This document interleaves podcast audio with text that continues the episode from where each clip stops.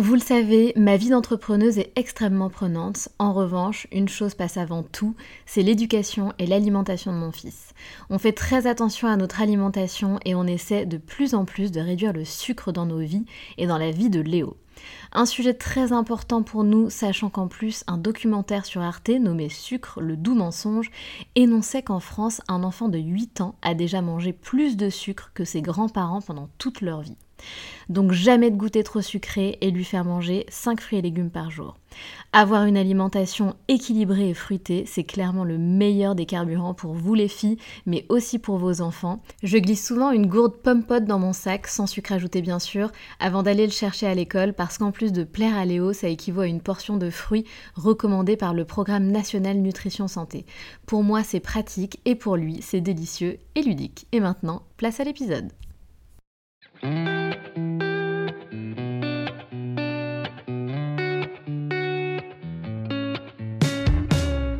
Salut, je suis Sandra et je te souhaite la bienvenue sur le podcast qui va te donner envie de réaliser tes projets et même tes rêves les plus fous. Notre mission, t'apporter de l'inspiration. J'échange avec des femmes qui ont osé s'écouter. Choix de vie audacieux, parcours atypique, projets fous, elles nous dévoilent tout sans filtre. L'idée, à travers chaque épisode, c'est d'adoucir tes peurs pour les remplacer par de l'audace et de l'enthousiasme. Du mouvement, du bruit, de la fumée, laisse-toi entraîner par les locomotives.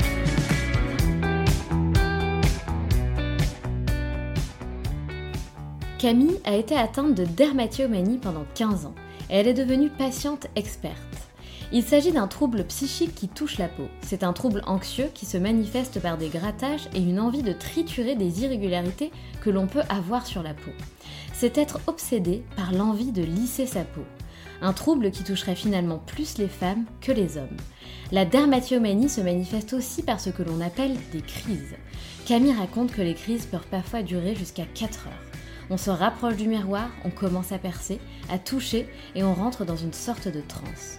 Ensuite, le visage est tellement abîmé qu'on en vient à se cacher, à mentir, à annuler des soirées en attendant de retrouver son visage. Pour Camille, ça a démarré à l'âge de 12 ans. Elle rentrait chez elle et le rituel débutait. Elle examinait sa peau et commençait à se gratter, à se triturer des heures durant. Camille a toujours été très sociable et entourée de nombreuses amies mais elle contenait finalement en elle beaucoup de choses. Elle intériorisait pour représenter l'image d'une jeune femme épanouie, une sorte d'image parfaite. Elle a passé des années à se camoufler le visage à l'aide de couches de maquillage. Elle s'est rendue compte de la difficulté d'être différente et que pour assumer sa différence, il fallait avoir un fort degré de confiance en soi. Camille, c'est une battante. Elle a tout essayé pour s'en sortir. Elle a entamé une thérapie qui lui a permis d'extérioriser, mais aussi une thérapie cognitive et comportementale. Elle a testé des médecines alternatives comme des séances d'hypnose, de l'EFT et est allée voir un psychoénergéticien. La dermatillomanie est le symptôme de quelque chose qui ne va pas. Alors, elle devait traiter la cause. Depuis qu'elle est petite, Camille entend qu'elle est très mignonne. Et cela a forcément nourri l'une de ses croyances. Croire que sa valeur était basée sur sa beauté. Et lorsque l'acné est arrivé sur son visage, cela a réellement cassé la brique de confiance qu'elle avait en elle. Elle a alors cherché à comprendre qui elle était réellement, en dehors de son apparence physique. Aujourd'hui, Camille partage tout au sujet de ce trouble et sur son expérience à travers sa communauté réunissant presque 20 000 personnes. Il manquait cruellement d'informations sur la dermatillomanie, alors elle a décidé de communiquer pour aider d'autres personnes vivant avec ce même trouble. Elle dévoile la réalité et des photos d'elle pour montrer ce qu'elle a vécu pour être 100% transparente. Camille a voulu aller plus loin en sortant un livre début juin elle a eu 1000 commandes en à peine deux semaines. Cela prouve que Camille n'est pas la seule. Se trouvant limitée à travers son compte Instagram, elle a souhaité toucher plus de monde, mais surtout proposer des informations qui restent. Un vrai partenaire de guérison. Dans cet épisode, on parle image de soi, acceptation de soi, de différence, d'amour de soi, de confiance en soi et de la place de la beauté dans notre société. Et finalement, qui sommes-nous réellement en dehors de notre enveloppe physique?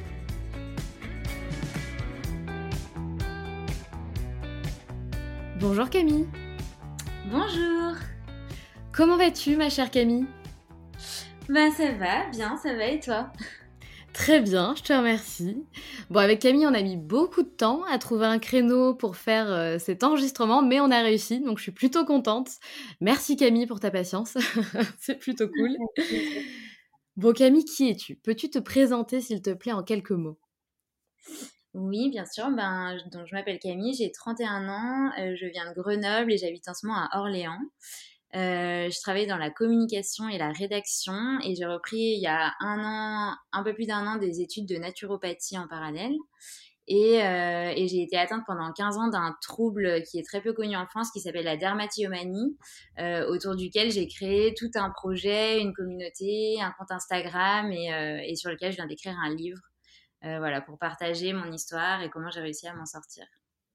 Exactement. Et c'est d'ailleurs un sujet euh, qu'on va forcément aborder durant, euh, durant cet épisode. Euh, et ça va être ma prochaine question. Est-ce que tu peux nous expliquer un peu, Camille, ce que c'est, ce fameux trouble dont tu parles, cette maladie, entre guillemets, je ne sais pas si on dit que c'est une maladie d'ailleurs, par laquelle tu as été touchée? Oui, bah oui, on peut dire que c'est une maladie psychique. Et c'est vrai que c'est vraiment très très peu connu en France, alors que dans les pays anglo-saxons, par exemple, ça allait un peu plus sous le terme skin picking.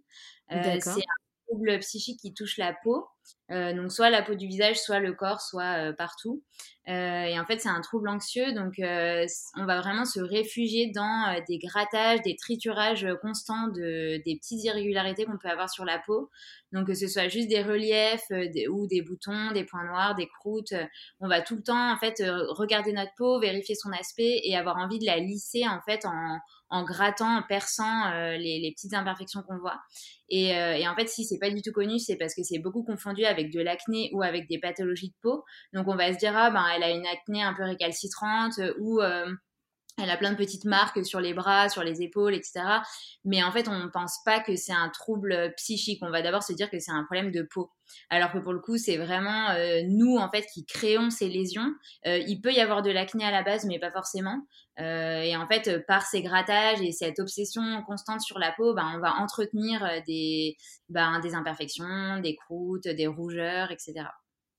Et alors justement, est-ce que euh, j'insiste sur les femmes? Parce que je pense que ça touche, tu vas, tu me diras si je me trompe, euh, ça touche, ça touche pardon particulièrement les femmes. Est-ce qu'on n'est pas tout un peu comme ça dans le sens où, euh, bah, je sais que moi ça m'arrive de de passer quelques minutes devant mon miroir à regarder, à éventuellement toucher un peu, à, voilà, regarder notre visage de près. D'ailleurs, quand tu, tu le dis d'ailleurs dans une de tes vidéos, arrêtez de regarder votre visage de si près, ça sert à rien. Est-ce qu'on n'est pas tout un peu finalement à ça? Ben, si, je pense que c'est une bonne question parce que effectivement, je pense que c'est aussi dans notre nature de, de rechercher les choses lisses parce que le côté lisse, ça a aussi c'est associé avec une idée de normalité, voire de perfection. Et je pense que c'est un peu vers ça qu'on tend tous. Enfin, on, aime bien ranger, par exemple, autour de nous. On aime bien quand les choses sont épurées, sont, ouais, sont lisses. Donc c'est un peu pareil pour euh, notre, euh, notre physique. Mais, euh, dans le cas de la dermatillomanie, ça devient vraiment pathologique parce que c'est poussé à l'extrême. En fait, quelqu'un qui va juste, voilà, il a un petit bobo, il va gratter sa croûte, bon, ça va l'empêcher de cicatriser. Bon, voilà, si c'est une croûte, c'est pas très grave. Et pareil pour un bouton, si on a tendance à, on a du mal à, garder un bouton blanc sur son visage, en fait, c'est pas de la La dermatillomanie, c'est vraiment quand ça devient obsessionnel, que c'est quelque chose qu'on peut pas réfréner, euh, que ça induit des souffrances dans sa vie parce que, euh, par exemple, on va annuler des soirées ou des rendez-vous après avoir fait des crises, comme on les appelle. Euh, on va vraiment être dans des moments où on peut pas s'empêcher de le faire, même si on sait, on a une petite voix qui nous dit tu devrais arrêter, c'est pas bien. On peut pas s'arrêter en fait. C'est vraiment de l'ordre du, bah ouais, du trouble obsessionnel. C'est plus fort que nous. Euh, ouais. Bien sûr. Et alors, à quel âge ça a commencé? Euh, Moi, ça a commencé avec l'arrivée de l'acné, donc vers 12 euh, au début, voilà, j'avais juste de l'acné et je pense que ça, ça me dérangeait, enfin comme comme un peu tout le monde. Hein. Je pense que c'est jamais agréable d'avoir de l'acné qui arrive sur le visage. Et j'ai commencé à triturer ma peau, mais de façon de plus en plus répétée et sur des temps de plus en plus longs. Euh, et c'est devenu vraiment un rituel. Enfin voilà, dès que je rentrais chez moi, j'allais voir comment était ma peau, j'allais essayer de gratter ce que je pouvais gratter avec cette idée complètement irrationnelle que ça allait améliorer l'aspect.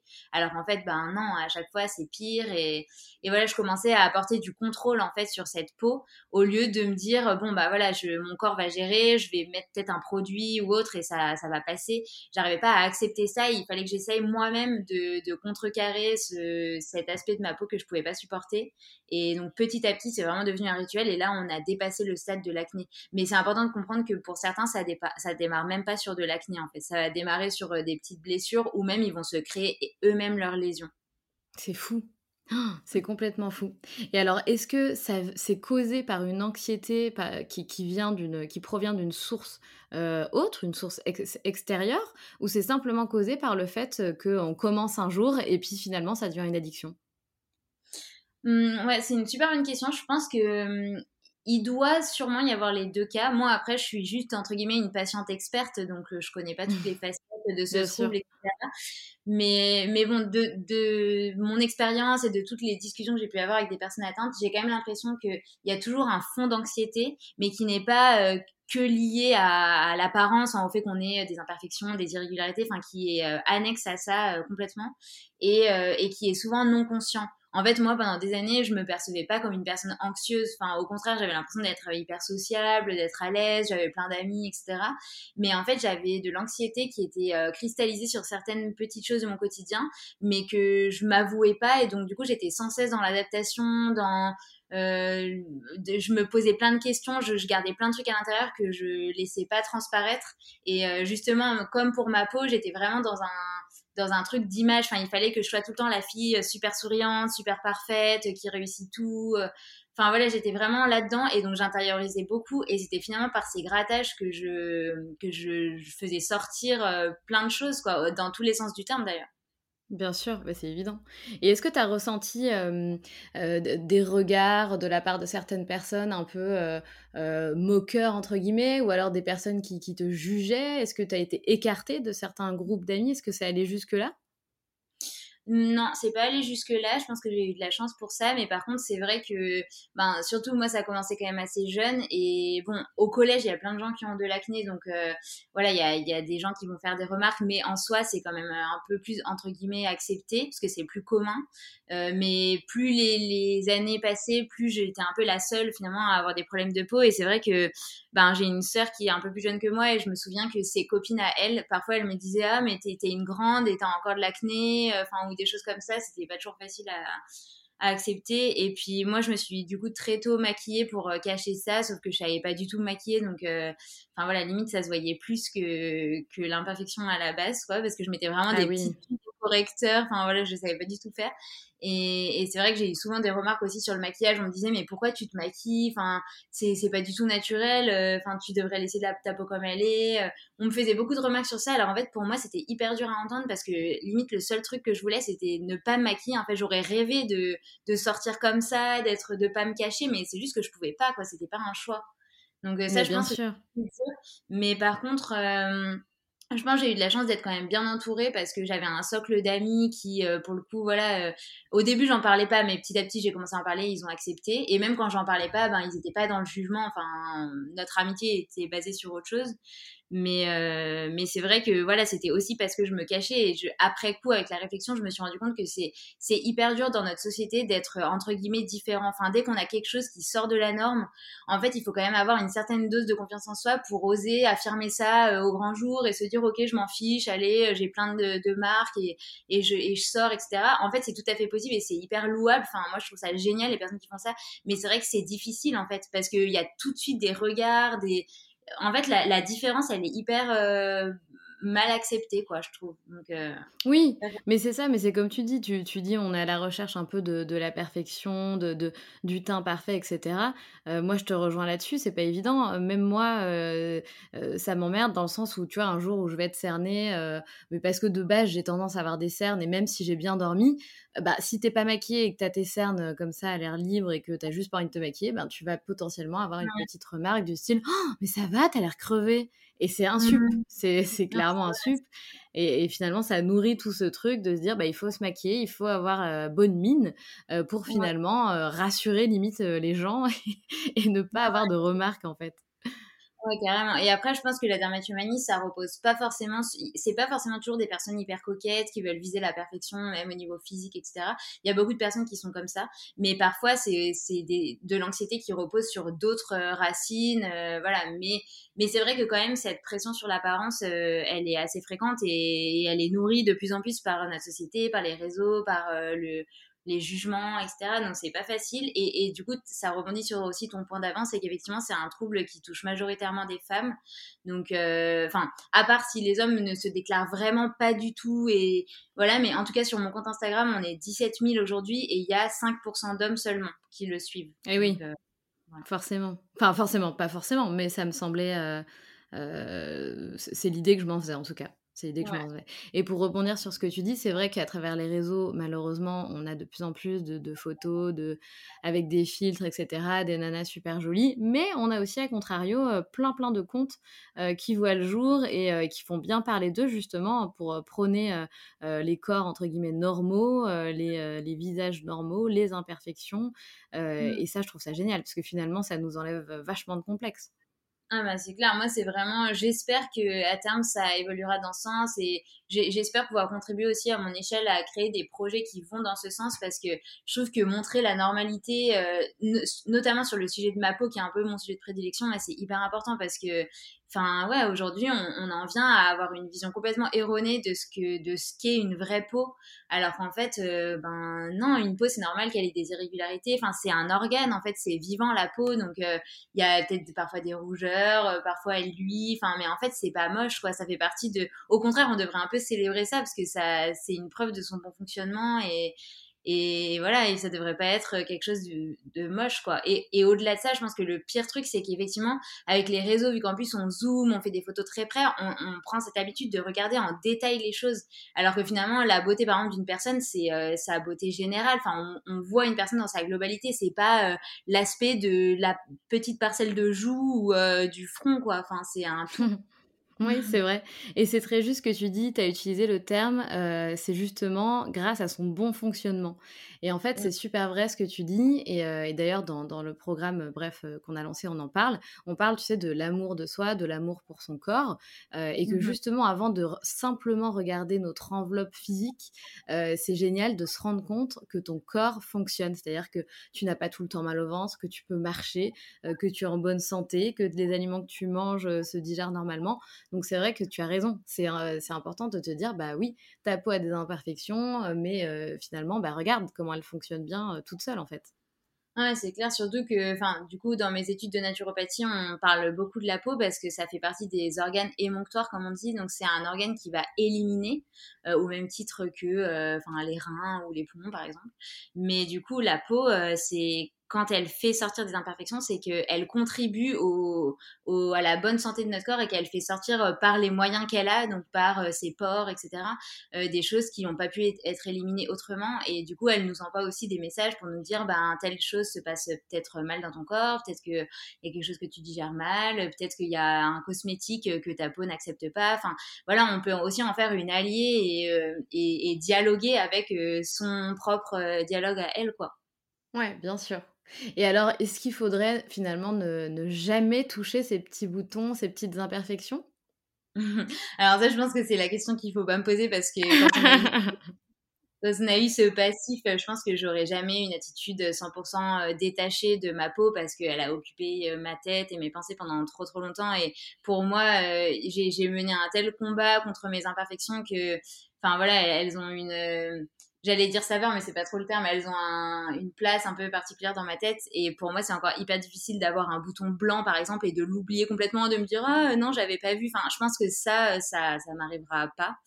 Mais, euh, mais en fait, après, voilà, faut juste trouver le, bon équilibre. Il faut savoir euh, comment percer un bouton, comment, euh, enfin quel est le bon moment et pareil pour une croûte. Et je trouve que c'est vrai ce que tu dis enfin de célébrer euh, la beauté de notre corps en fonctionnement c'est aussi ça c'est se rendre compte qu'en fait notre peau elle a passé des jours à créer une croûte. Bah en fait quand on l'arrache euh, on, on, détruit tout son travail et on fait un peu revenir à zéro euh, euh, ses efforts. Donc euh, c'est aussi prendre conscience de ça, c'est important. Et ça nous fait euh, voilà fonctionner de concert avec elle plutôt que essayer de nous contrôler un truc qui finalement n'est pas de notre sort quoi. C'est son travail à elle. Complètement, complètement. Et alors, comment tu t'es sortie de ça? Parce que si je me trompe pas, tu parlais de crise et tu expliquais dans une autre vidéo que j'ai regardée. oui, je me suis renseignée à ton sujet avant qu'on discute ensemble. que certaines crises pouvaient durer 4 heures, par exemple. Alors, comment, comment on sort de ça? Comment on arrive à, finalement se débarrasser de ces crises? Ouais, bah c'est vraiment les, les, pires moments ça par rapport aux troubles et en fait qu'on on va dire qu'il y a deux manières d'avoir des crises de dermatillomanie, soit ça va être à la vue. Donc moi c'était typiquement voilà dès que j'allais me démaquiller le soir par exemple, bah j'allais dans la salle de bain, je me rapprochais hyper près du miroir et je regardais dans les moindres détails et là en fait ça enclenchait un cercle vicieux et je voyais quelque chose. Après je me disais ah bah je vais aller voir autre chose sur ma peau et je, je perçais tout ce que je voyais même des pores en fait des choses qui n'avaient pas du tout besoin d'être percées et, euh, et, du coup, ben, c'était euh, la débandade, entre guillemets, et ça pouvait durer effectivement jusqu'à 4 euh, heures. Et la deuxième manière, ça va plus être par le toucher. Donc, c'est des personnes qui vont passer leurs mains sur leurs bras, sur leur dos, leur poitrine, leurs jambes, et qui vont un peu gratter, arracher toutes les petites irrégularités qu'elles voient. Et, et en fait, finalement, dans les deux manières, c'est un peu la même chose qui se passe et le départ, il est souvent inconscient. Parfois, moi, je me rappelais même pas de comment j'étais arrivée dans la salle de bain, en fait. Il y avait quelque chose qui, qui ah, m'avait et enfin ouais je sais pas j'avais eu besoin de aller mais sans vraiment même me l'expliquer je m'étais retrouvée comme ça devant le miroir et ça va être pareil pour les personnes qui grattent leur corps sans s'en rendre compte. Et c'est vraiment le, plus dur parce que on se sent complètement dépossédé de nous-mêmes il y a vraiment quelque chose qui nous qui nous domine et qui nous pousse à effectuer des comportements qui pourtant sont destructeurs. Et en fait pendant la crise on est tellement proche de la peau et de ce qu'on voit qu'on n'a on n'a pas du tout conscience de ce qu'on fait quoi. Et c'est vraiment quand on sort de la crise on sort d'une transe entre guillemets que là on, voit le, le résultat enfin ce qu'on a fait on prend conscience que c'est rouge que c'est boursouflé etc alors que sur le coup euh, on, on, était comme euh, missionné euh, dans quelque chose et on pouvait pas s'arrêter quoi donc euh, ça, je pense que c'est le pire, euh, parce que quand on en sort, il y a une déferlante d'émotions hyper négatives, de culpabilité, de tristesse, de... Enfin, moi, ça m'est arrivé parfois de... J'avais une peau qui était tout à fait normale, euh, enfin voilà, avec quelques petites irrégularités, mais rien, enfin, d'un peu plus loin, ça se voyait pas. Et une heure après, ma peau, elle était complètement ravagée, quoi. Je me disais, mais c'est pas possible, comment j'ai pu faire ah. ça? Eh ouais. C'était horrible et après ben on sait que ça va prendre des jours à cicatriser, qu'on va devoir se cacher, mentir, annuler des trucs. Enfin, c'est vraiment le, le, pire quoi. Ça c'est le c'est la, la, phase la plus difficile du, de ce trouble. Et, euh, et, en fait, le chemin de guérison, il est pas facile parce que déjà, bah, c'est un truc qui est pas du tout connu. Et moi, quand j'en ai pris conscience, euh, enfin, justement, je savais pas que c'était un trouble. Je pensais vraiment que j'avais une mauvaise habitude, que j'étais toute seule à faire ça, que comme tout le monde, j'avais de l'acné. Et mais par contre, comme personne, j'arrivais à, à m'arrêter d'y toucher. Et je me disais, mais c'est pas possible, quoi, d'être aussi nulle. Euh, enfin, pendant quasiment dix ans, je me suis dit ça et je me suis dit que, que allez, c'était la dernière fois, que maintenant j'allais me reprendre en main, que j'allais y arriver. Me faisais des challenges, etc. Et il y a juste un moment où on prend conscience que ça ça fonctionne pas, quand on se dit mais c'est pas possible, il doit y avoir autre chose. Et, euh, et là, je suis tombée sur des groupes Facebook euh, dédiés à ce trouble en anglais, donc euh, au skin picking. Et là, j'ai vraiment vu des personnes qui mettaient des photos, qui racontaient des expériences similaires aux miennes. Et je me suis dit, ok, bon bah, je suis pas seule, ça a vraiment un nom et c'est un trouble en fait. C'est pas juste une mauvaise habitude. Bien sûr, ah bah c'est clair. Enfin, a priori, euh, vu comme tu en parles et d'ailleurs euh, toutes les informations que tu donnes à travers ton compte, euh, on comprend bien que, que ça va au-delà, clairement. Alors, comment t'es sortie de, de ça? Est-ce que tu t'es fait accompagner? Ouais, bah au début, je voulais pas me faire aider parce que je pense que, bah, je sais pas, il y avait sûrement une partie un peu d'ego où je me disais, mais non, mais c'est pas possible pour un, comportement aussi euh, bête entre guillemets, je vais quand même y arriver quoi. Enfin, j'avais vraiment ce, truc dans ma tête. Et en fait, c'est une de mes meilleures amies un jour qui m'a dit mais si tu as tout essayé et que ça fonctionne pas, il faut que tu faut que tu prennes le problème dans, dans un autre sens et que tu essayes autre chose, quoi. Et du coup, on m'a recommandé un psychiatre. Donc, j'avais commencé une première thérapie euh, qui m'a beaucoup aidée dans le sens où déjà, ça m'a fait parler, ça m'a fait extérioriser plein de choses que je gardais à l'intérieur euh, depuis des années parce que j'en parlais quasiment à personne. J'avais peut-être deux amis qui étaient au courant de ça, mais c'est tout.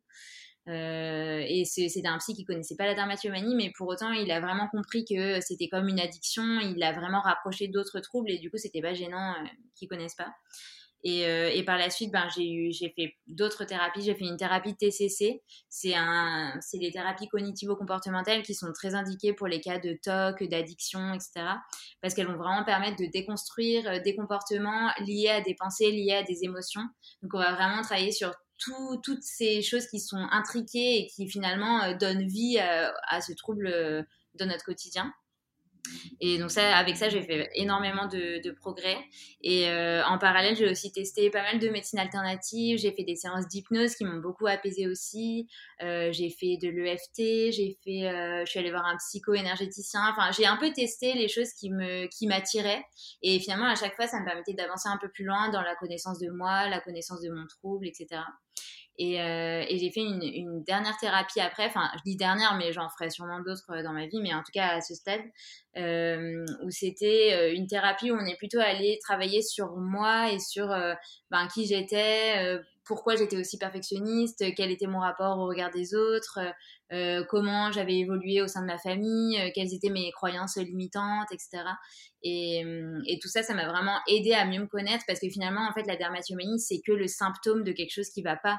Enfin, j'aurais pu tout à fait développer un autre trouble ou, ou, voilà une autre addiction, mais ce qu'il fallait traiter, c'était le fond du problème. Enfin, c'est pourquoi j'avais développé ça. C'était pas traiter mes grattages en fait. C'était pourquoi je faisais des grattages. Eh oui, mais c'est exactement ça. Et alors, quel est ton rapport vis-à-vis de, euh, euh, bah, la pression sociale, du regard des autres? Est-ce que du coup, tu as réussi à avoir des réponses par rapport à ça? Ouais, bah, je trouve que c'est une question vraiment passionnante. Enfin, moi, vraiment, ça me. J'adore ce sujet et d'ailleurs, je recommande le livre Beauté fatale de Mona Chollet qui est vraiment intéressant sur ce thème.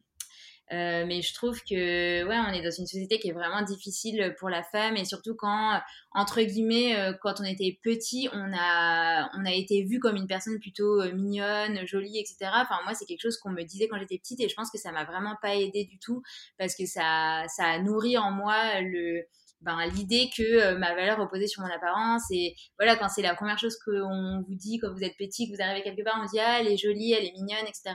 Bah, je pense avec du recul que dès que j'ai commencé à avoir de l'acné, j'ai eu l'impression que c'était ma propre identité qui s'étiolait parce que bah, mon visage n'était plus euh, celui euh, auquel j'avais habitué les autres.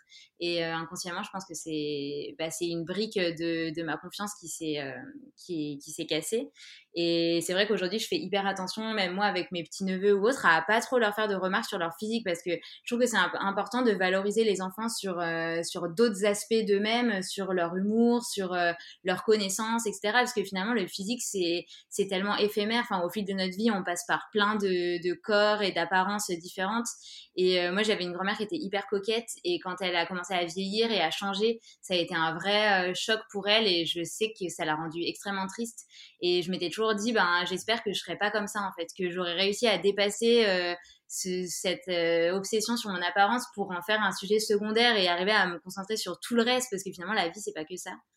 Donc, euh, donc voilà, mais après, voilà, on est quand même dans une société où, comme je disais, c'est, enfin, on est quand même tout le temps jugé. J'ai l'impression, on est, enfin, il y a beaucoup de remarques qui sont faites sur le corps des autres et que ce que je trouve hyper intrusif d'ailleurs, parce qu'on devrait jamais faire ça. Et, et du coup, ben, c'est pas mais petit à petit, j'ai, enfin, je pense que aussi grâce à mon entourage, à mes meilleurs amis, à mon copain, bah, j'ai vraiment réussi à prendre conscience de qui j'étais en dehors de mon apparence. Et ça, je pense que c'est clé et c'est quelque chose que c'est un travail que tout le monde devrait faire, euh, d'arriver vraiment à identifier quels sont ceux pourquoi les gens nous aiment euh, en dehors de la manière dont on paraît en fait. Qu'est-ce qui nous, qu'est-ce qui est notre spécificité euh, Enfin ouais, ce pourquoi les gens nous, nous reconnaissent, ils disent ah elle est comme ci, elle est comme ça. Euh, enfin et ça, ça m'a vachement aidé parce qu'en fait je me suis toujours aujourd'hui je me raccroche toujours à ça en me disant mais en fait Camille t'es ci, t'es ça et ton physique euh, c'est c'est rien, c'est pas ça qui est important. Mmh, c'est tellement vrai ce que tu dis. Et ça me parle, mais fois mille. c'est mmh. des sujets qui me, qui me passionnent aussi. Et, et c'est vrai, tu as raison. Euh, de base quand, quand, euh, quand on, le comportement, nous adultes, euh, avec des enfants, c'est souvent de leur dire non mais qu'est-ce que t'es beau, qu'est-ce que t'es mignon. Et je le sais, tu vois, moi j'ai un petit de, deux ans par exemple, et c'est vrai que bah, j'ai tendance à lui dire mais qu'est-ce que t'es beau mon fils? Et en fait à chaque fois je me dis non arrête de, de, lui dire trop parce que je sais, je sais, j'ai un peu ressenti la même chose que toi, tu vois petite fille, souvent on te dit oh, t'es belle, t'es machin. moi j'avais vraiment l'impression que, que l'enveloppe physique jouait un rôle primordial en fait euh, dans mmh la sociabilisation, euh, dans tout en fait, dans ta vie, que ce soit pour euh, entrer dans le monde professionnel, parce qu'on m'a déjà dit non mais c'est bon, tu mets une belle photo sur ton CV et tu verras, ça va bien t'aider quoi. Tu vois, c'est horrible. Enfin, on peut pas renier ça. mais oui. il y a des études qui ont été faites sur ça qui montraient qu'effectivement l'apparence physique aujourd'hui, elle peut donner des points à des gens quoi. Donc. Mais c'est vrai. Mais tu as tout à fait raison. Et, mais moi, ça m'a toujours jeté à mais arrête, dis pas ça, n'importe quoi. Ils vont d'abord voir mes compétences, ils vont voir ci, ils vont voir ça. Et souvent, tu vois, on esquissait un petit sourire en me disant non, mais Sandra, euh, arrête quoi, ouvre les yeux. Euh. J'étais là, mais quoi, ouvre les yeux? Tu sais, genre, euh, ça mmh. m'a toujours vachement perturbée, tout en finalement, bah, en voulant avoir quand même une enveloppe physique plutôt agréable parce que je savais que ça pouvait avoir des résultats bénéfiques. C'est un peu bizarre. Ouais, mais ça, je pense que c'est aussi vachement lié à, au, ben, à ce qu'on voit en fait dans les médias et aussi aux personnes qui s'assument. Parce que je trouve que ben, la beauté aujourd'hui, elle a été incarnée par des femmes qui euh, euh voilà, s'apprêtaient euh, hyper bien, posaient sur des photos, des choses comme ça. Et je trouve que du coup, aujourd'hui, c'est hyper positif parce qu'il y a, y, a, y a il y a une diversité de corps et de physique qui, qui s'expriment de cette manière et qui, euh, qui osent euh, se, se sentir belles en fait avec euh, qui elles sont. Et je pense que c'est vraiment ça qui va contribuer à faire changer les mentalités parce que finalement en fait la beauté c'est hyper subjectif. Enfin selon les selon les pays et selon les, les années, le, les canons de beauté ils sont hyper différents. Enfin il y a plein de photos qui, qui circulent sur internet avec ça, avec les canons de beauté, voilà selon les pays etc. Et donc en fait finalement ce qu'on considère comme beau c'est ce que ce qui est euh, le plus répandu en fait dans ce qu'on voit autour de nous. Euh, enfin voilà, en termes de forme de visage, etc. Même si j'avais vu des études sur ça qui montraient aussi que la beauté c'est aussi une question de symétrie. On va trouver quelque chose de beau quand il est euh, équilibré. Ah oui. ça c'est un, truc, enfin ancestrale mais il n'empêche que voilà le, fait que ce soit commun et que ce soit hyper répandu ça contribue aussi à façonner des, idéaux de beauté donc je trouve que là on est dans une époque où à mon avis ça ça va changer et on va de plus en plus se, dire oh là là mais cette femme elle est vraiment belle parce qu'elle dégage en fait pas parce qu'elle correspond au canon juste parce que euh, voilà elle a l'air euh, ouf, quoi. J'ai envie de lui parler. Elle, elle connaît tellement de choses. Elle a l'air d'avoir tellement d'assurance. Enfin, je pense que ça, ça va évoluer dans ce sens. Oui, mais complètement. Bah, je suis d'accord avec toi et je trouve que c'est déjà le cas. Tu vois, même moi, euh, je vois l'évolution de Sandra adolescente et Sandra maintenant. Euh, bah, mes critères sont pas du tout les mêmes. C'est-à-dire que avant, j'avais vraiment des critères euh, pas Barbie, mais genre moi, je trouvais une, fille belle parce qu'elle était sensiblement parfaite, tu vois. Enfin, parce qu'on mmh m'avait formée à aimer ça. Enfin, en tout cas, c'est ce que j'avais compris de, ce qu'était la soi-disant beauté. Et aujourd'hui, mais pas du tout. Aujourd'hui, c'est tout le contraire. Enfin, une femme, je, trouve des femmes, mais d'ailleurs, j'en trouve de plus en plus. J'ai l'impression de trouver de plus en plus tout le monde beau finalement. Euh, mais parce que je trouve que chacun dégage quelque chose de différent, comme tu dis. Et c'est souvent aussi la confiance que la personne peut dégager euh, d'elle. Bah, ça, ça la rend sublime aussi en fait. C'est magnifique. Une femme qui a confiance en elle, peu importe son, physique, bah en fait, on la trouve belle parce qu'elle dégage des trucs super forts et qu'elle a, comme tu dis, sa personnalité. Euh, c'est ça, en fait, qui fait la beauté, je pense, d'une personne, finalement. Ouais, clairement. Je suis trop d'accord. Donc ouais, c'est des sujets, euh, je, pourrais en, parler des heures. Euh, c'est des sujets tellement, tellement passionnants, tellement intéressants. Et encore une fois, je suis tellement heureuse de voir. Euh, tu vois, on dit souvent Instagram, c'est difficile parce qu'il y a des photos de femmes parfaites, etc. Mais je pense que ça aide aussi certaines nanas avec tout ce truc de, body, body positif, la body optimisme, je ne sais pas trop quoi. Finalement, ce mouvement aide énormément de fans, de femmes, pardon, dont moi ça m'a vraiment aidé à me dire ok bah mon corps il est comme ça et je l'aime parce que bah parce qu'en fait il y a plein de corps différents et c'est génial si tu aimes ton propre corps et que tu arrives à, à, te mettre en avant et pas à vouloir ressembler à, une espèce de Barbie parce que euh, on a dit qu'il fallait être comme ci comme ça euh, toute parfaite toute mmh lisse c'est dommage en plus c'est dommage finalement. Ouais ouais clairement. Donc tant mieux tant mieux qu'il y ait toute, toute cette rébellion et que ça évolue alors aujourd'hui, tu as une, euh, très belle communauté qui euh, rassemble de plus en plus de personnes et de femmes, comme tu le disais. Qu'est-ce qui s'est passé? À quel moment tu t'es dit, euh, je vais communiquer là-dessus, je vais partager des photos qui sont quand même... tu as du courage, quoi. Tu as du courage de partager certaines photos, de, divulguer en fait toute la, la vérité, tout ce qui se passe à travers ce trouble, tout ce que tu as vécu en toute transparence. Mmh qu'est-ce qui t'a donné envie de partager tout ça? Ben, je pense que moi, de, dans mon histoire, j'ai tellement souffert euh, de me sentir seule et de, de ne... Enfin voilà, après chaque crise, je regardais sur Google s'il n'y avait pas un nouvel article qui était sorti sur ça. Je me disais, mais enfin, quand est-ce que je vais enfin trouver des solutions à ça, quoi? Et je pense que c'est quelque chose qui inconsciemment était dans ma tête depuis longtemps, où je m'étais dit, bah si un jour je m'en sors, je veux, euh, je veux partager, je veux essayer d'aider à mon échelle. Et euh, en fait, en 2017, euh, j'ai quitté mon CDI. Enfin, ça faisait deux ans que, que j'y étais. C'était mon premier job. Et euh, j'ai décidé de me lancer en freelance à mon compte dans la communication et la rédaction. Et, et en fait, au bout d'un an de freelance, je me suis rendu compte que finalement, j'avais certaines capacités qui me permettaient d'endosser ce rôle, entre guillemets, parfaitement parce que je savais communiquer, je savais écrire. Et en plus, j'avais été atteinte de ce trouble et j'étais en train d'en guérir. Donc, je me suis dit, finalement, tout ça concourt à ce que bah, je, je, crée quelque chose autour de la dermatomanie parce que surtout que dans mon travail de freelance, bah, j'accompagnais des entreprises à, améliorer leur com, à mieux euh, euh, faire passer leurs valeurs et qui elles étaient par les mots. Et, euh, et, je, voyais l'impact que ça pouvait avoir. Donc je me suis dit mais si on fait ça sur la dermatomanie ben ça pourrait enfin faire sortir ce trouble de l'ombre enfin il y a vraiment quelque chose à faire et, euh, et, même si au début j'avais quelques réticences parce que je me suis dit effectivement ça, ça va peut-être impliquer de, bah, de dévoiler. Enfin, il n'y avait pas non plus tout le monde dans mon entourage qui était au courant de ça. Enfin, il n'y avait même pas non plus beaucoup de personnes. Mais après, les choses elles se sont fait naturellement. Au début, je montrais pas. Enfin, donc j'ai lancé le compte Instagram. Au début, je montrais pas de photos. Puis après, j'ai diffusé une première photo. Et, euh, et en fait, j'ai eu plein de recours hyper de retours encourageants. De, les personnes me disaient ben ça m'aide vachement de mettre un, visage derrière tout ça et je me suis rendu compte qu'en fait, je pouvais pas euh, continuer ce projet sans me dévoiler moi. Enfin, c'était aussi donner un côté humain à, à, ça. Et puis finalement, le message, n'était pas cohérent si j'assumais pas euh, euh, tout ça. Enfin, si je montrais pas exactement la réalité de, de ce trouble. Donc, donc voilà. Et en fait, ça, ça a grandi hyper vite. En quelques mois, on était 500, puis 1000. Et puis là, ça fait un peu plus de deux ans, on est 17 000. Et et tous les jours, il y a des personnes qui arrivent en, me disant, bah voilà, je viens de découvrir que ça avait un nom, ça fait X années que je fais ça et c'est un soulagement énorme. Enfin, il y a plein de personnes qui me disent qu'elles pleurent en lisant les articles sur mon blog ou en découvrant un post. Enfin, et, je comprends totalement ce sentiment. En fait, c'est tellement fort de, parce que découvrir que ça a un nom et qu'on n'est pas seul, c'est aussi découvrir qu'il y a des solutions et que c'est possible de, s'en sortir. Donc c'est, c'est, c'est énorme, quoi. Ouais, tout à fait. Mais clairement. Et, et aujourd'hui, d'ailleurs, tu as décidé d'aller encore plus loin et tu as écrit un livre, c'est ça, pour parler du coup de, de ce trouble, des solutions, j'imagine. De, de, quoi parles-tu exactement dans, dans ce livre qui a eu un, un, très fort succès, si j'ai bien, si j'ai bien compris? Ouais, bah, il, est, il est sorti le 3 juin là, 2021 et c'est vrai que j'ai atteint les 1000 commandes en, en, à peine deux semaines, donc ça a été vraiment un énorme lancement. c'est dingue. Euh, et en fait, enfin, je me suis rendu compte par le compte Instagram que euh, j'étais vite limitée euh, dans le contenu que je partageais parce que sur le compte, je partage des informations sur la dermatomanie, je partage des bouts de mon histoire, je partage des exercices, des conseils, etc.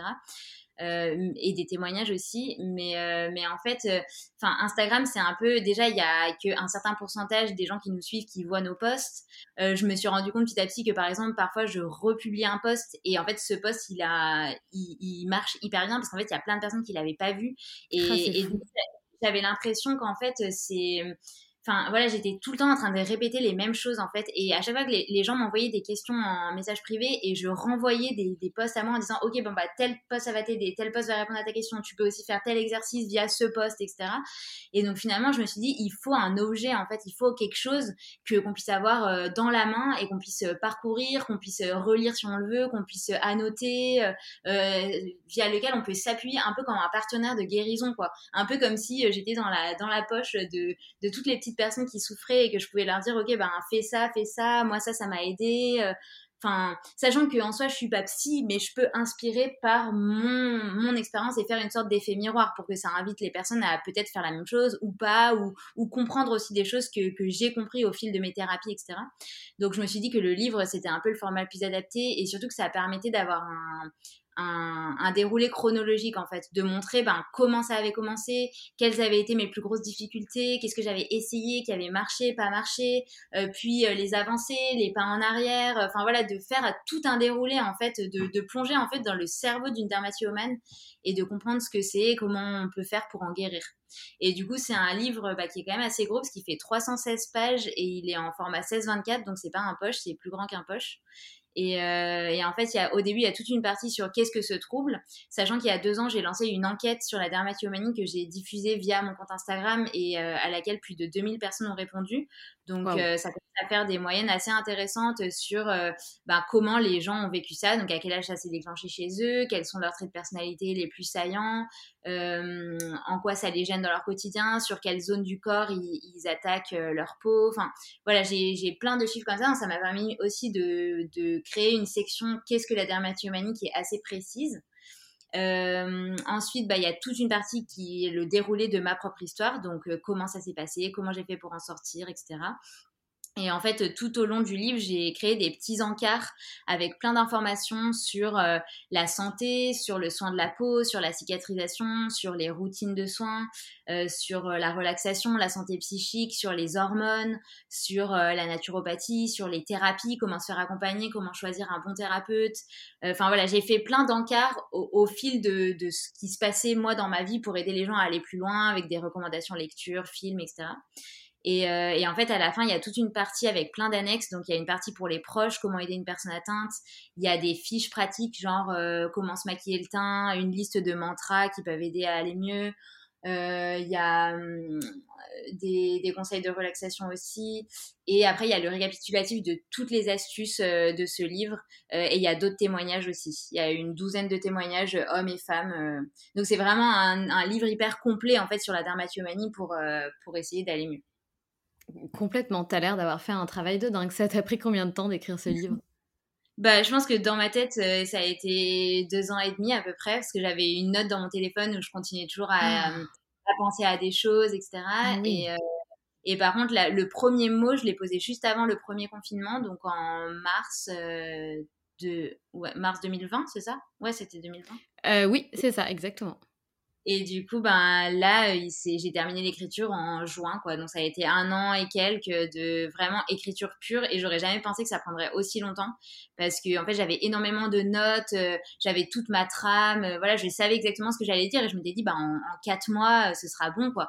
Mais en fait, non. Enfin, on pense toujours à des nouvelles choses. Et je me suis aussi vachement nourrie des des discussions que j'ai eues avec les personnes de ma communauté, ça m'a fait penser à des choses.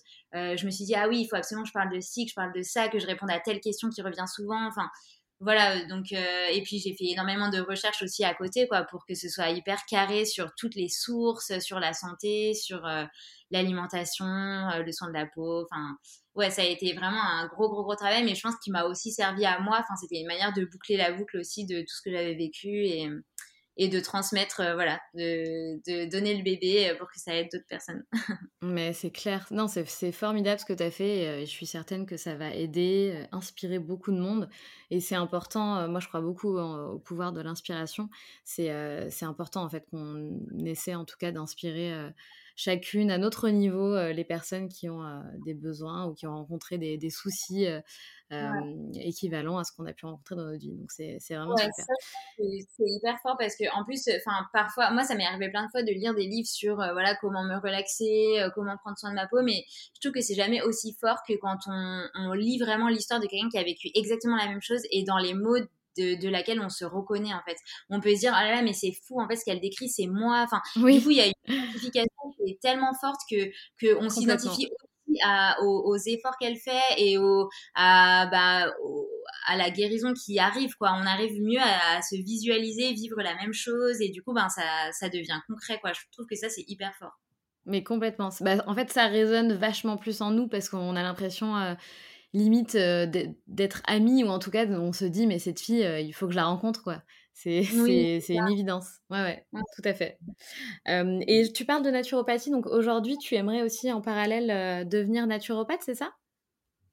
Bah, en fait, moi j'ai découvert, là j'ai 31 ans et j'ai découvert la naturopathie quand j'avais 25 ans et ça m'a ça m'a vachement aidé. Enfin, j'ai vraiment, en tout cas, compris que euh, le, corps et l'esprit, ça formait un tout et qu'en fait, euh, n'importe quel symptôme que nous envoyait notre corps, c'était, c'était le signe d'un déséquilibre plutôt général et que, euh, voilà, parfois, je sais pas, on va avoir des douleurs articulaires mais qui sont liées à la qualité de notre sommeil ou à ce qu'on mange, enfin voilà, que, que tout est lié en fait et que c'est hyper important de chercher la cause de la cause de tous nos maux MAUX. donc ça, ça m'a permis de m'intéresser au corps humain, à notre fonctionnement et tout ça.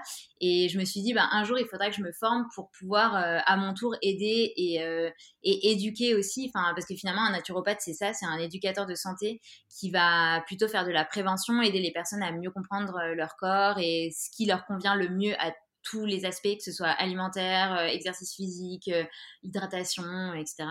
Et du coup, effectivement, je me suis formée au Sénato il y a un an. Là, je finis mes études en octobre. Et, pour l'instant, j'ai plein d'idées liées à, ce diplôme. Je ne sais pas encore exactement comment je vais l'exploiter, mais j'aimerais bien faire des consultations, mais avec vraiment une spécialité sur le soin de la peau et les hormones. Euh, parce que je trouve que voilà, au fil de mes discussions avec les personnes de mon compte Instagram, bah, je me rends compte que déjà il y en a plein qui connaissent pas la naturopathie, c'est pas non plus hyper connu en France encore, et euh, il y en a plein qui savent pas vraiment en fait comment euh, cohabiter au mieux avec elles-mêmes entre guillemets au niveau alimentaire comment interpréter certains signes voilà de que ce soit au niveau digestif au niveau des maux de tête au niveau des bah voilà, des, des, des, des, symptômes que nous envoie le corps, comment interpréter ça en fait? Et j'aimerais bien euh, faire vraiment, euh, réussir à avoir cette mission d'éducation et aider les personnes à se soigner au mieux parce qu'en fait, les problèmes de peau, même la cicatrisation, même si on n'a pas de problème de peau à la base, mais qu'on est dermatillomane par exemple, bah en fait, on peut euh, optimiser ça à fond avec une bonne hygiène de vie, mais il faut juste savoir comment quoi. Et je pense que j'ai des choses à apporter sur ça, mais après, il faut que je vois sous quelle forme je vais le, je vais le décliner. Oui, bien sûr. En tout cas, on sent qu'il y a un lien qui est plutôt évident, clairement. Donc ouais, très très bonne, très bonne idée. et c'était d'ailleurs ma question, ma dernière question. quels sont du coup tes futurs, tes futurs projets? Puisque tu as quand même une communauté qui prend vachement d'ampleur. Tu as un livre qui vient de sortir et, qui rencontre un, grand succès. Donc quels sont, c'est quoi finalement voilà, tes futurs projets, ton objectif à travers cette communauté? euh, oui, bah, j'ai plein de projets, plein d'envies. Euh, je vois vraiment ma vie pro comme euh, plutôt voilà un équilibre entre plusieurs activités parce que j'aime pas avoir qu'une seule activité. donc du coup, je pense que je vais continuer à développer ce livre. J'aimerais bien qu'il soit disponible dans certains magasins parce que je sais que pour certaines personnes, c'est pas forcément toujours ils aiment pas acheter en ligne. Donc voilà, je vais faire ce travail, je pense à partir de la rentrée. je vais faire traduire le livre aussi d'abord en anglais euh, parce que en fait, il existe très peu d'ouvrages euh, sur la dermatomanie et c'est pareil euh, dans le monde anglo-saxon et surtout, il n'existe pas de témoignages de guérison. Donc, je pense que ça pourrait aider d'autres personnes. après, là, je reprends un peu des missions freelance que j'avais pas mal mis de côté avec les études et le livre parce que j'avais pas vraiment le temps et j'aimerais bien me faire des missions de com et de rédaction sur euh, plutôt des sujets sur la santé, la peau, etc. Et euh, ben, lancer euh, des accompagnements en naturopathie, mais du coup, je ne sais pas encore quand, peut-être à partir de la prochaine rentrée en janvier. voilà, je ne sais pas encore trop et j'aimerais bien aussi éventuellement travailler dans des clubs de sport, pouvoir accompagner des personnes à reprendre en main leur santé, leur hygiène de vie, mais mais voilà, il y a plein. Il faut que je me pose un jour et que je liste tout ça et que je vois comment je priorise. C'est dur, hein Comme je te comprends, j'ai un peu le même souci, plein plein d'idées, mais ne pas savoir euh, prioriser, par où commencer, se projeter. Euh, ouais, c'est un sacré boulot. Bon, en tout cas, tu connais euh, le rituel. Est-ce que tu as une, une petite phrase, est-ce que tu as un mantra ou un conseil que tu aimerais partager avec nous? Euh, ben en fait, euh, j'ai pas vraiment de mantra. Enfin, il y a plein de phrases que j'aime bien, mais on va dire que dans ma philosophie de vie, ce que j'aime bien me répéter, c'est que rien n'arrive jamais par hasard. Euh, voilà, je pense qu'on en prend souvent conscience après coup, mais en fait, euh, j'aime bien faire confiance à la vie et me dire que tout ce qui arrive, c'est euh, soit des signes, soit des leçons, soit voilà. Enfin, j'aime bien me dire que je suis dans une dynamique positive en fait et que l'univers entre guillemets agit toujours euh, pour que je réussisse et pour que les choses se passent bien. Donc euh, voilà, faire confiance à ça, même quand c'est des difficultés, essayer de, de voir euh, ce qu'on peut en retirer. Et j'aime bien me dire qu'en fait, on, on, est tous là sur Terre pour quelque chose en fait, et que quand on n'est pas bien, quand au quotidien il y a plein de choses qui vont pas, qu'on est toujours triste ou autre, ben c'est souvent le signe qu'on n'est pas dans notre zone en fait dans laquelle on devrait être et qu'on n'apporte peut-être pas ce qu'on devrait apporter, qu'on développe pas les compétences qu'on peut apporter et, et qu'en fait on est tous là pour une raison et qu'on on est tous là pour être bien. Que si on est euh, dans notre zone de génie, entre guillemets, ben, on va être super bien et on va avoir plein d'idées, on va faire plein de choses. Ça, je pense que c'est hyper important de le comprendre parce que voilà, il n'y a aucune fatalité. Il n'y a personne qui est sur Terre pour euh, passer une vie horrible. Euh. donc, oui. C'est vrai, tout est fait. Enfin, j'ai l'impression que, que, tu as raison. En tout cas, j'ai envie de croire à ça aussi. Oui. C'est tout à fait vrai. Et ton rêve de petite fille, alors, c'était quoi? euh, alors, je suis passée par plusieurs rêves. D'abord, je voulais être danseuse étoile. Après, je voulais être archéologue. Donc finalement, avec la dermatomanie, j'étais un peu archéologue de ma propre mais, mais, après, sinon, je voulais être écrivain. Et c'est vrai que j'ai, quand j'étais petite, j'ai écrit plein de petites nouvelles, plein de petites histoires tout le temps. J'ai écrit des 50 carnets secrets, je crois, les petits carnets avec les petits, euh, les petits cadenas là. Oui. Donc, euh, à écrire et du coup ben je pense que c'était ça et du coup ben, je suis hyper contente aujourd'hui que finalement grâce à la dermatillomanie ben j'ai pu accomplir ce rêve là enfin ça paraît fou mais finalement bah c'était une conséquence positive de, de cette souffrance et et donc voilà, je peux lui dire merci euh, aujourd'hui grâce à ça. mais complètement. Et tu sais, c'est fou, enfin, je le répéterai jamais assez, mais j'adore poser cette question parce qu'elle a vraiment un sens euh, en fait, on se rend compte à chaque fois, hein, enfin pas à chaque fois, mais franchement très très souvent, que le rêve de petite fille qu'on avait, eh ben, on est en fait en train de le réaliser. Donc il y a vraiment un lien entre cette envie, euh, ce désir qu'on a petite quand on n'est pas encore pollué par toute justement cette pression sociale, l'environnement extérieur, etc. Euh, et finalement, ce qu'on va venir à accomplir en tant que, que femme, jeune femme, il y a vraiment un lien, quoi. Mais ça, c'est sûr. Et c'est pour ça aussi que je me dis que finalement, bah, en fait, au fil de mon parcours, je me suis rendu compte de, de pourquoi j'étais en déséquilibre aussi à l'intérieur de moi. Et donc, entre guillemets, pourquoi la dermatomanie, elle s'était manifestée. Parce que ça montre toujours qu'il y a un problème, qu'on n'est pas aligné avec certaines parties de nous. Et finalement, ben, aujourd'hui, je me destine beaucoup plus vers des métiers de la relation d'aide. Je me suis rendu compte que j'avais besoin d'aider les autres, de enfin voilà, d'apporter euh, aux autres euh, des choses et que j'adorais écrire, que j'avais vraiment besoin de m'exprimer par l'écriture. Et j'ai l'impression que c'est la dermatomanie qui m'a poussée à accomplir ça parce qu'avant, je me l'autorisais pas en fait. Je me destinais vers d'autres types de métiers et euh, le fait d'avoir pu transmettre cette expérience et d'avoir pu transformer tout ça en un projet où j'aide, où j'accompagne, etc., bah, ça a été le pont vers cette mission qui était peut-être juste ma mission originelle de vie mais que je m'autorisais pas à accomplir. Quoi. Mais complètement. ouais, c'est hyper intéressant. Mais oui, c'est super intéressant euh, et, c'est très vrai. Et en tout cas, je pense que euh, c'est important finalement de donner une, une, raison aux épreuves plus ou moins difficiles qu'on rencontre, puisque finalement, ça les transforme en, en, choses ben, super. Quoi. Regarde ce que tu as réussi à accomplir finalement en, tournant euh, ce que tu as vécu, en le tournant de manière positive finalement. Mais oui, je suis trop d'accord. Ça, c'est vrai que c'est hyper fort. Dans n'importe quel trouble, en fait, on pourra toujours trouver euh, euh, effectivement des choses que ça a détruit dans notre vie, des, des regrets, etc. Mais on pourra toujours aussi trouver du positif. Et, et en général, pour tout le monde, ça permet quand même un retour à, à soi, à l'écoute de soi, la meilleure compréhension de qui on est, euh, au fait de se prioriser aussi dans le quotidien, réapprendre à s'aimer, à trouver du temps pour soi. Dans n'importe quelle pathologie, qu'elle soit physique ou mentale, en général, on arrive à cette conclusion-là. Et déjà, rien que ça, c'est énorme. Donc, on on peut dire merci à notre trouble pour ça. Complètement. Et puis je finirai en disant que tout est une question de perception. C'est euh, totalement ça. Merci infiniment en tout cas Camille pour ton témoignage. Euh, je suis très très heureuse qu'on ait pu avoir cet échange euh, et qu'il soit transmis à travers euh, le podcast et locomotive et j'espère que tu vas en inspirer plus d'une et peut-être que tu auras des, des, messages ou des retours de, de certaines locomotives, qui sait. Mmh. en tout cas, merci infiniment pour ton témoignage Camille. Bah, merci à toi, merci beaucoup. Et à bientôt, salut Camille. À bientôt.